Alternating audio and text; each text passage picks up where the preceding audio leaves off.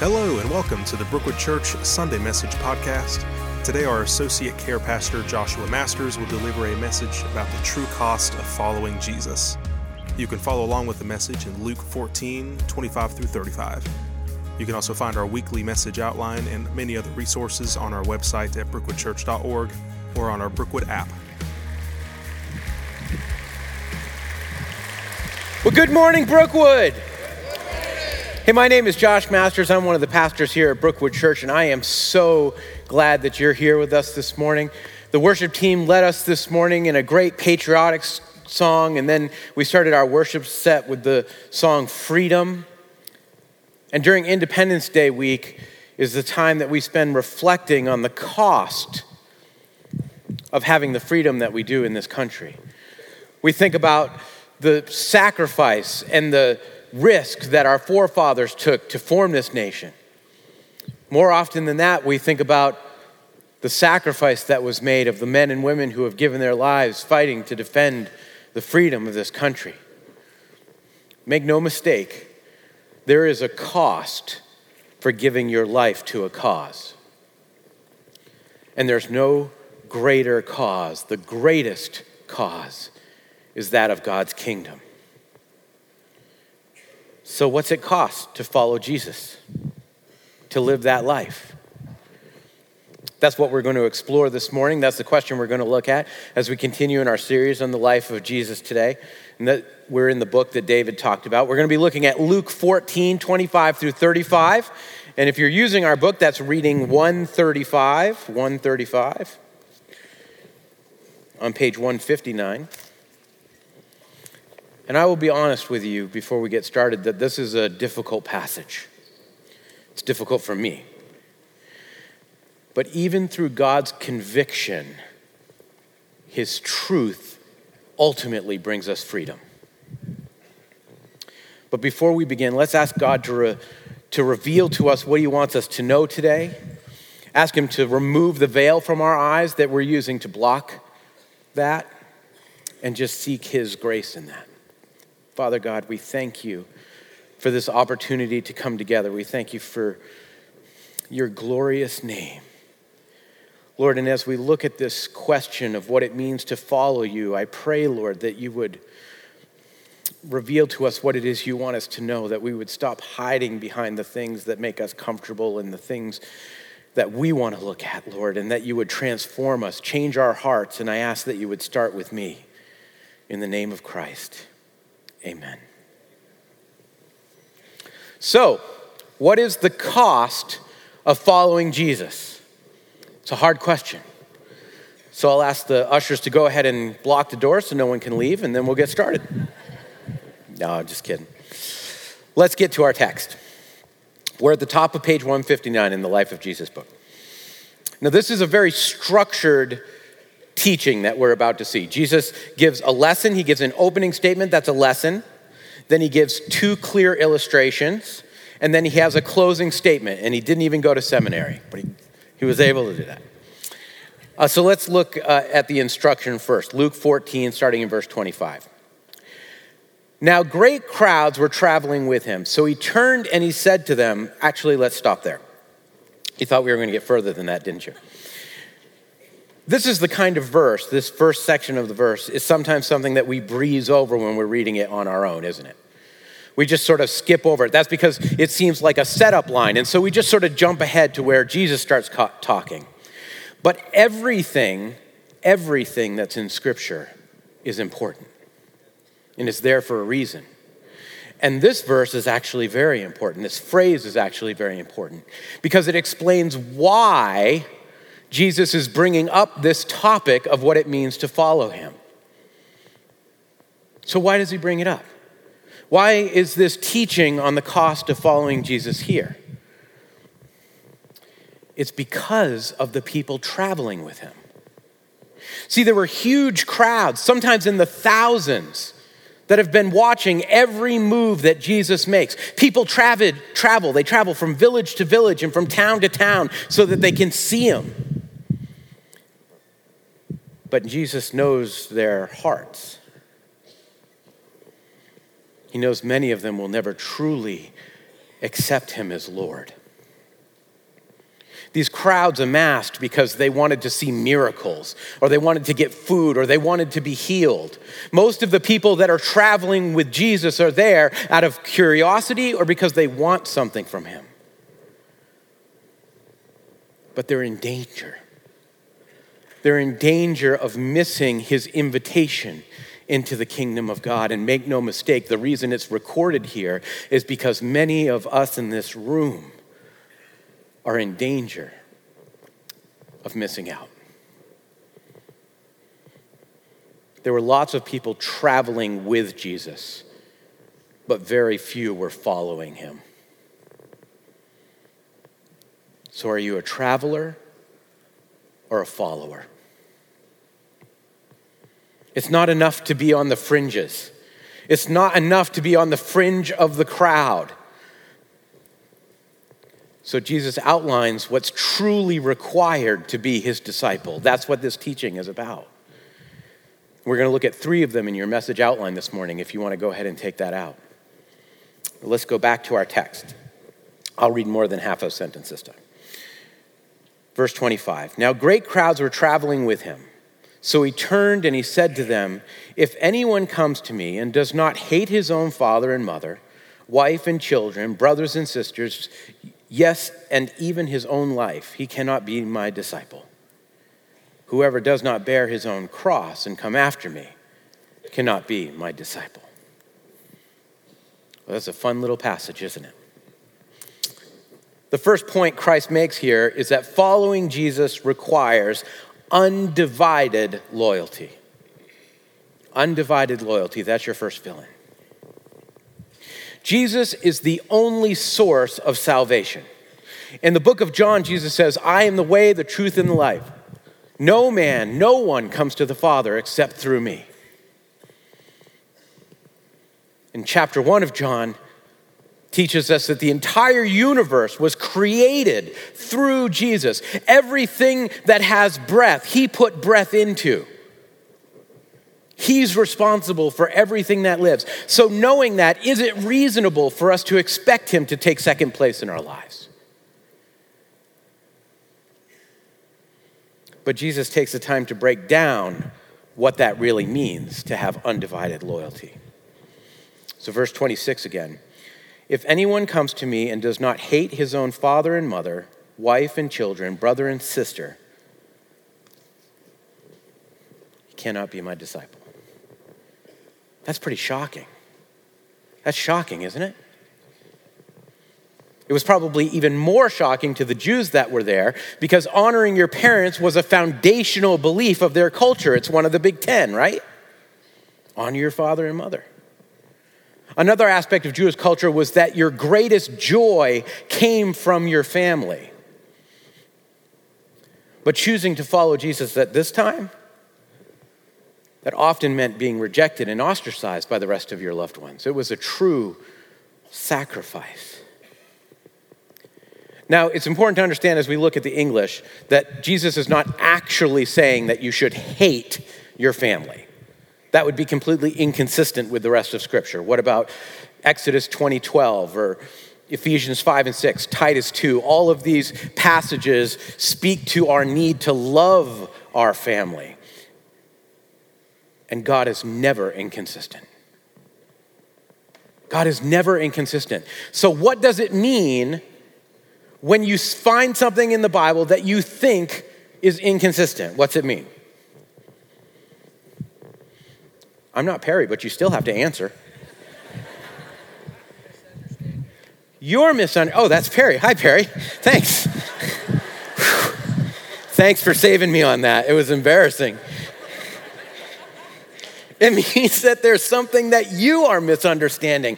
But that is awesome because it means that now you have the opportunity to experience something, have an experience with God as you explore that question with Him. And He'll never say no to that question.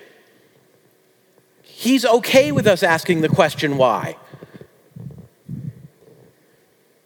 And you'll grow closer to Him as you try to find out what your misunderstanding is about the inconsistency. In this particular case, the term that's used here for hating your family is a Semitic or a cultural way of saying to prefer or to look like hate by comparison. So the love that I have for Christ should be so great that the love that I have for my family looks like hate by comparison. So, in order to have undivided loyalty, you must love Jesus more than others. You must love Jesus more than others. Being a follower of Jesus means everyone else comes second to your relationship with him. Your friends, your coworkers, even your family. And that's difficult for some of us. That's difficult enough. But then Jesus adds to the end of that verse anyone who does not hate his family, yes, and even his own life, he cannot be my disciple. Jesus moves the expectation up a notch here, doesn't he? Part of having undivided loyalty in your faith means you must love Jesus more than yourself. And that might be the hardest part of this entire passage. How often do we completely forget about self? Be honest. In what areas of your life do you truly put God first? Not give Him a piece of it, but completely surrender it to Him. And we just stumbled on the problem. It's that phrase. It's that phrase we like to use as Christians. What, what area of your life have you not given to Christ? You can't give Jesus part of your life. You can't compartmentalize a relationship with Jesus. Oh, now we'll always have things that we need to work on. There'll be healing that needs to happen. We'll all have spiritual growth that we need to attain. But the idea that you can give Jesus a piece of your life or an area of your life is fundamentally flawed. So, what does it look like? What does it look like to hate yourself and love Christ? It looks like Galatians 2:20.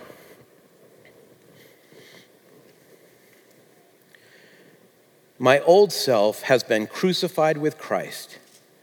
It is no longer I who live, but Christ lives in me. So I live in this earthly body by trusting in the Son of God who loved me and gave himself for me. That means everything. Everything we do is filtered through the lens of Christ's lordship rather than our own desires. Every word spoken, every action taken, every thought captured is surrendered to the sovereignty of Jesus.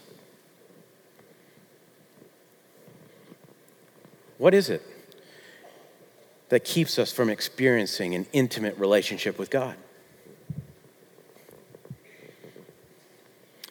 It's our refusal to give up control of our lives our refusal to stop pursuing what we think we want in exchange for what he knows we need.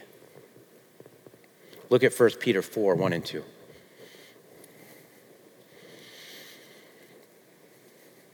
So then, since Christ suffered physically, physical pain, you must arm yourselves with the same attitude he had and be ready to suffer too. For if you have suffered physically for Christ, you have finished with sin you won't spend the rest of your lives chasing your own desires, but you will be anxious to do the will of God. See, turning towards God's will means turning away from your desires. And that leads us to the third thing addressed in this paragraph. You must love Jesus more than comfort. You must love Jesus more than comfort. Jesus closes his opening statement by saying, Not only do you need to love me more than your family and yourself, but in verse 27, he says, Whoever does not bear his own cross and come after me cannot be my disciple. Bear your cross and follow him. Jesus has used that phrase multiple times in his ministry. It's not the first time we've come across it, is it? See, followers of Christ must be ready to voluntarily give up the things that make them comfortable, up to and including their physical life. The Christian life is not designed to be comfortable. It's designed as a preparation for eternity. We should expect discomfort in this world. There will be loneliness, there will be trials, there will be tribulations, there will be snares and traps set for you by the enemy. And if you find that there's none of that, there's no trials, there's no discomfort, and the enemy's not coming after you, you're in more danger than you think you are because it means your faith is not a threat to him. God calls us to be content, not comfortable. Because the things that make us comfortable in this life are usually stumbling blocks to eternity. Look at what Jesus says in Matthew 19. I tell you the truth. It is very hard for a rich person to enter the kingdom of heaven. I'll say it again. It is easier for a camel to go through the eye of a needle than for a rich person to enter into the kingdom of heaven. And then he says, heavenly speak, humanly speaking, it is impossible. Humanly speaking, it is impossible. But with God, all things are possible. Now, most of us in this room may look at that verse and go, Well, that doesn't apply to me. I'm not rich. I'm, I'm not rich. Yeah, you are. You actually are. The truth is, we can't even fathom the comfort and the riches that we have in this nation because we're used to it. I complain all the time that uh, the window on my 11 year old Saturn Ion rattles when I drive. It makes me crazy. What? That's discomfort? That's what I call discomfort. Meanwhile, somewhere else in this world, there's a parent that's walking four miles to get dirty water, hoping it keeps their kid alive. And I'm concerned about the window on my car. A while back, Forbes magazine and the New York Times actually reported that Americans in the bottom, the bottom 5% of earners, are richer than 68% of the rest of the world. Everyone in this room is rich. And Jesus said it's impossible for us to be saved except for the saving grace of God. Why is that? Because our comfort distracts us from Jesus. The reference to the cross very literally means being willing to give up your physical life for Christ. Well, that doesn't happen anymore. Maybe not in the upstate of South Carolina, but according to one research center, that a recent 10 year period, 900,000 Christians were killed for their faith. 900,000. That's 90,000 Christians a year. But our comfort here makes us blind to it. Undivided loyalty. You have to love Jesus more than your family, more than yourself, and even more than comfort. And I have failed at all of them. Let's be honest, this is a difficult text today. Actually, you know what? Let's be brutally honest. This text is at the center of a whole host of scriptures and passages that we like to avoid as Christians. Passages like Revelation 3, where Jesus says, But since you are lukewarm water, neither hot nor cold, I will spit you out of my mouth. I don't like that. Or the passage beginning with the verse at the top of your outline Not everyone who calls out to me, Lord, Lord, will enter into the kingdom of heaven. Only those who actually do the will of my Father in heaven will enter. And you know what? I've never had anybody come up to me talking about that verse and saying, Oh, oh, not everyone who calls out to the Lord enters the kingdom of heaven. That's my life verse. I love that verse. It's my fave.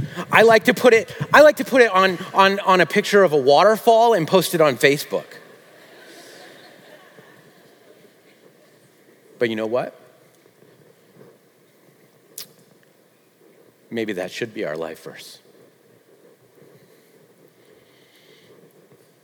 I'm going to make someone mad right now, but maybe for now it's time to take down Jeremiah 29:11 off from your mirror. And for a while put up not everyone who calls out Lord, Lord will enter into the kingdom of heaven. See, we avoid these passages because they challenge our commitment to God. But our commitment to God needs to be challenged.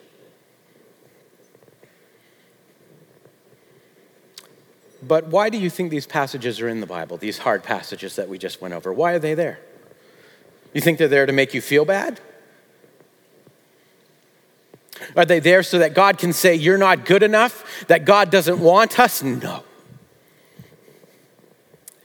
Those passages are there for the exact opposite reason. They're there because Jesus sees the things that have us in bondage. He sees the things that make us turn away from Him. This passage, this whole passage that we're looking at seems impossible to me. But we just heard Jesus say, What's impossible with man is possible with God because His grace is greater than my failure. Today's text is not just a warning, it's an invitation. Put this in your notes next to your fill in, where we put those three things that you have to love more, you have to love Jesus more than. Put this next to that. Guess what happens when you love Jesus more than your family? You learn to love your family like Jesus does. What happens when you love Jesus more than your own life? you discover a life of greater purpose in Christ, and you get to see yourself through God's eyes instead of through the broken eyes of the world. You know what happens when you love Jesus more than comfort? You exchange temporary pleasure for divine peace. Jesus offers so much more than he ever asks from us. That's what the hope of this lesson is.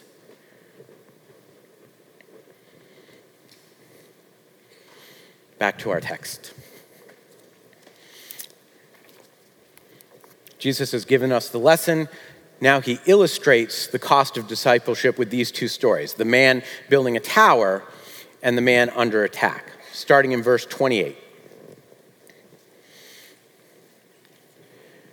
For which of you, wanting to build a tower, doesn't first sit down and calculate the cost to see if he has enough to complete it? Otherwise, after he has laid the foundation and cannot finish it, all the onlookers will begin to make fun of him, saying, This man started to build and one wasn't able to finish. Or, what king going to war against another king will not first sit down and decide if he is able with 10,000 to oppose the one who comes against him with 20,000? If not, while the other is still far off, he sends a delegation and asks for terms of peace. Now, for those of you who like history, like me, these two illustrations would have struck a chord with those who were standing there because only a few years early, earlier, a poor and cheaply built amphitheater collapsed, causing 50,000 casualties. As for the war analogy, Herod Antipas had recently experienced a devastating and embarrassing defeat in a war caused by his own immoral choices. So, the dishonor and consequences of moving forward on any task without integrity or planning would have been very clear to those people who were there. But both these illustrations warn us to count the cost of discipleship before following Jesus. He's basically saying, make sure you know what you're signing up for because following Jesus requires complete commitment. Complete commitment. He doesn't want you to make an emotional choice for him. He doesn't want you to make an off the cuff choice for him. That's now he, not how he wants you to follow him. But unless you're fully invested, your tower will collapse and your army will fall. You can't be partially committed to Christ. There's no halfway for the man in the story who has an army twice the size of his own marching against him. He's either all in or he has to surrender. So, are you all in? One commentator said this what Jesus asked for in this passage is extreme. He did not call for a makeover, but demanded a takeover. So Jesus is saying, count the cost of that commitment. Now, we could spend hours breaking down and interpreting these two illustrations. That's what I had planned to do. But there's no service after this. I can just keep going. But we don't need to do that because Jesus tells us the main point he's trying to make in verse 33. In the same way, therefore, every one of you who does not say goodbye to all of his possessions cannot be my disciple. So, to be fully committed follower of Christ, the text says you must love Jesus more than possessions. You must love Jesus more than possessions. So remember earlier when I told you that Jesus didn't really mean that we should hate our families the way we think of it, right? Remember I said that? Well, Jesus isn't really saying here that we should give up our stuff, is what I'd like to tell you. But that's exactly what he's saying. The Greek word that's used here for possessions is hyparcho, and it means to be in existence or everything at your disposal. And the Greek word used here for goodbye, you know what that means? It means goodbye. It's not always hard. So, where we wrote, you must love Jesus more than your possessions, you could write, surrender everything that exists in your life.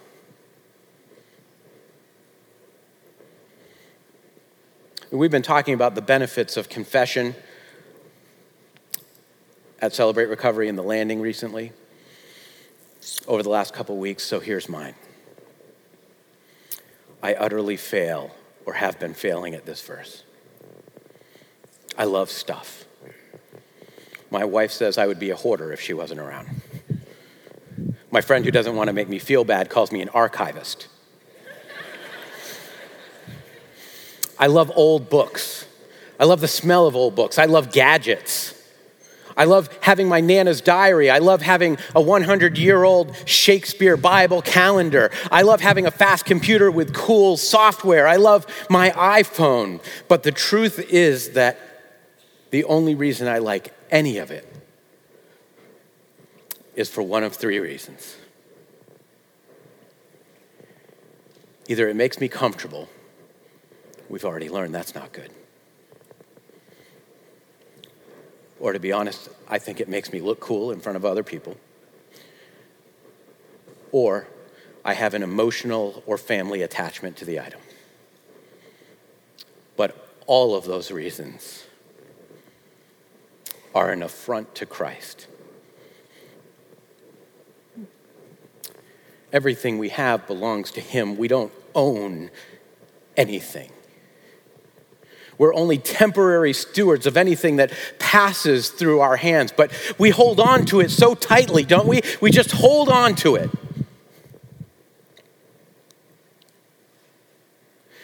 Did you know that less than 2% of church going Christians, church going Christians, less than 2% tithe? And many people will say, well, that's an Old Testament principle, tithing. Well, Jesus actually affirms the practice of tithing with the Pharisees in the New Testament, and people have different opinions on that, and that's fine. But here's one thing that we can all agree on the people who say it's an Old Testament principle are right in one sense. Because most of the people who had a true experience with Jesus in the New Testament didn't tithe, they gave everything.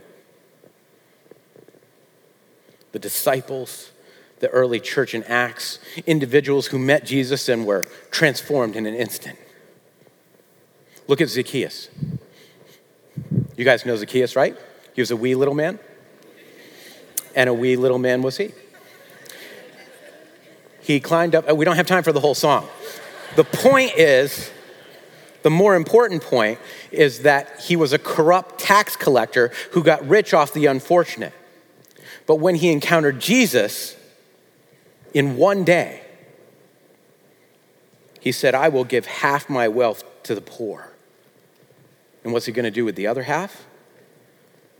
And if I have cheated people on their taxes, I will give them back four times as much. Now, you may be thinking, I thought salvation was a free gift. This all sounds like I have to earn my salvation. Make sure you hear this. Nothing, nothing I'm talking about today will buy your salvation. Nothing we can do is sufficient. Salvation comes from faith in Jesus Christ alone. He paid the price for our redemption fully and completely. Nothing else is necessary, nothing else can be added. Look at the next verse in the Zacchaeus story. Today, salvation has come to this house, Jesus told him because he too is a son of Abraham, meaning he expressed the same faith as Abraham. For the Son of Man has come to seek and save the lost. Jesus says that Zacchaeus was saved because the Messiah came to seek and save the lost. And when Zacchaeus encountered Jesus, he had faith. His charity was a result of his salvation. It was not the cause of his salvation. But here's the hard question How can you experience God's presence in your life and not want to give him everything? How can you have a passive response to Jesus? And if you do, have you met him? Have you really met him?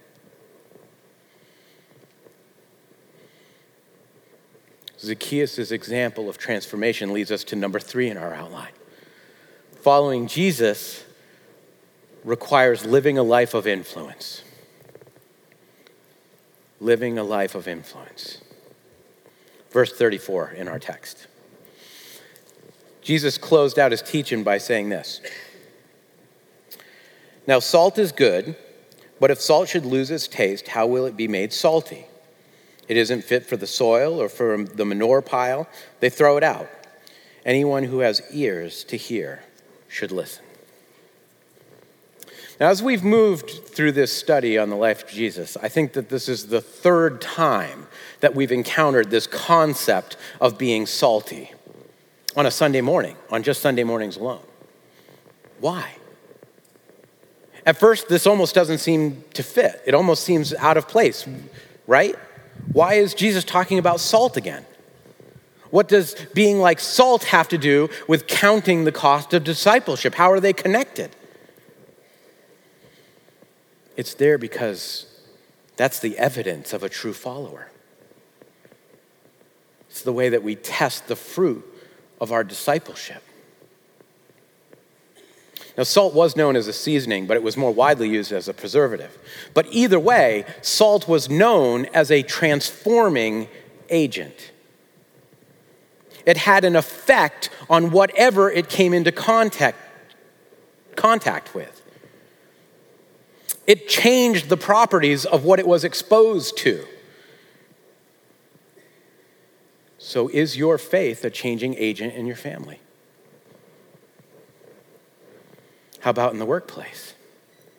How about in the ministry you serve in?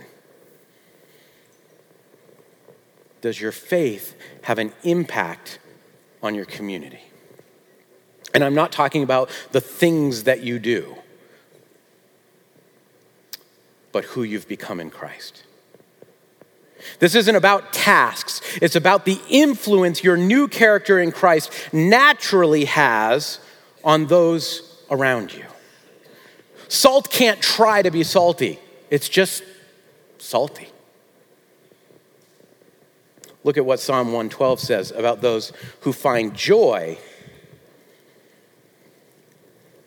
in fearing God and fully following God. They share freely and give generously to those in need. Their good deeds will be remembered forever. They will have influence, influence, and honor. And this is so interesting. I love this. The Hebrew word that's used here for influence, you know what it really means? It means horn or trumpet. Horns were used for making proclamations, horns were used for making announcements. So, what announcement is your life making?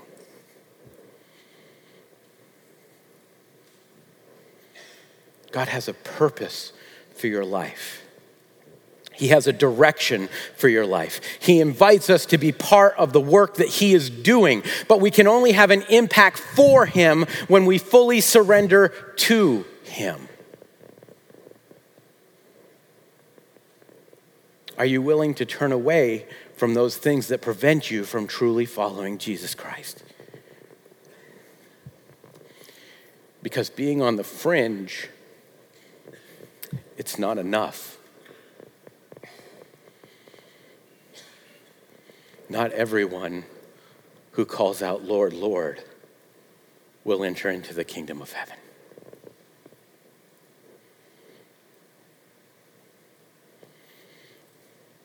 Don't move yet, but when we wrap up in a few minutes, we'll have counselors and prayer partners that are down here to pray with you if you need someone to pray with you or anoint you with oil. We'll also have people in the care connection room. But before we close, before we get to that, I have a warning for you. Watch where your focus lies. As we look at the cost of following Jesus, there's something very, very important to keep in mind. I struggled with this passage. I struggled with it and I struggled with it, and then I was reminded our focus should never remain on the cost to us, but be forever focused on the cost that Jesus paid. We must understand the cost of discipleship, not for the sake of what we lose, but to put in greater focus what we gain. Look at our two illustrations. You don't count the cost of building a tower so that you stay forever obsessed with the cost. You count, count the cost of building it to ensure that you end up with a tower. You don't count the cost of a war for the sake of a bank statement. You count the cost of a war to be sure that you can win the battle and that you get to come home. Jesus is not about loss, Jesus is about life. He only wants us to lose the things that prevent us from seeing the greater purpose He has inside a real, true relationship with Him. He wants us to be set free from the things that keep us in chains, even the ones we think we like. In Matthew 19, Jesus is talking to the disciples about this very subject, about what it means to be a follower of him. And Peter says, Oh, Peter. Peter says, We've given up everything to follow you. What will we get? It's a pretty gutsy question, Pete. But don't we kind of ask the same question? But Jesus gave him an answer. Jesus replied, I assure you that when the world is made new and the Son of Man sits upon his glorious throne, you who have been my followers will also sit on 12 thrones, judging the 12 tribes of Israel. Now, he was speaking to the disciples specifically there, but then he continues. And everyone, everyone who has given up houses, or brothers or sisters, or fathers or mothers or children, or property, for my sake, will receive a hundred times as much in return and will inherit eternal life. but He wants that relationship with you now.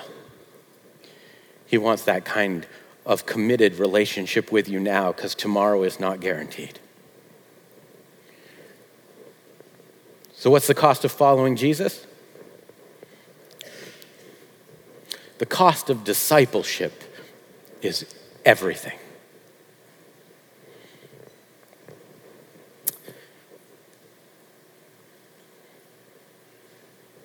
But the cost of not following Jesus is so much more.